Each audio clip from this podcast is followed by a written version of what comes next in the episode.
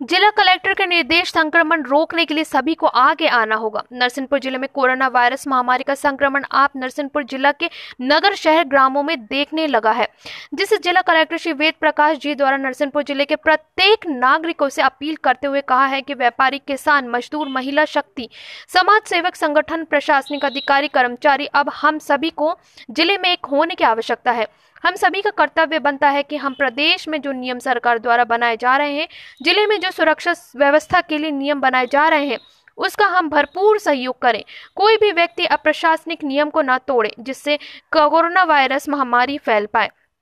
क्योंकि मध्य प्रदेश से लेकर पूरे देश में आज यहाँ महामारी तेज़ी से फैल रही है और हमारे ज़िले में भी महामारी का फैलना हम सभी को चिंतित करता है।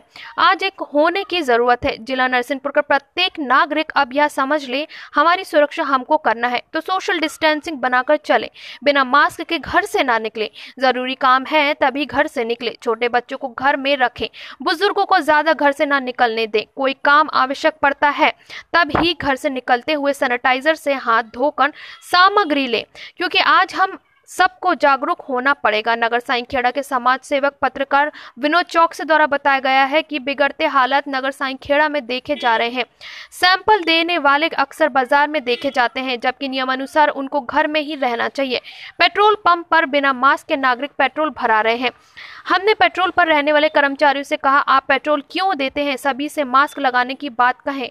कभी पेट्रोल दें पुलिस प्रशासन को भी अब तेज़ी से नगर परिषद सीएमओ श्री ओपी मिश्रा के साथ उप तहसील के तहसीलदार श्री नामदेव के साथ नागरिकों के हित के लिए, सुरक्षा व्यवस्था के लिए तेज़ी से पहल करनी पड़ेगी और समझाइश देनी पड़ेगी। तभी नगर, शहर एवं आसपास ग्रामों की व्यवस्था में सुधार आ पाएगा, क्योंकि अभी अब अपनी मर्ज़ी के कार्य नगर में देखे जा रहे हैं। विवेकानंद सामुदायिक स्वास्थ्य केंद्र, साईखेड़ा की व्यवस्था है।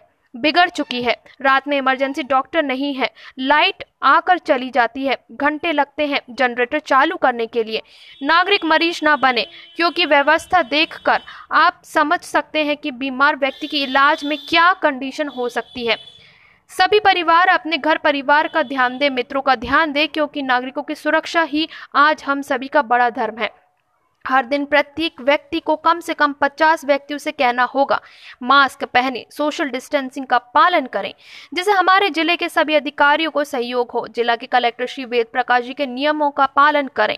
आने वाले दिनों में हम कोरोना वायरस महामारी की जंग तभी जीत पाएँगे। नरसिंहपुर ज़िले से विनोद चौकसे की रिपोर्ट।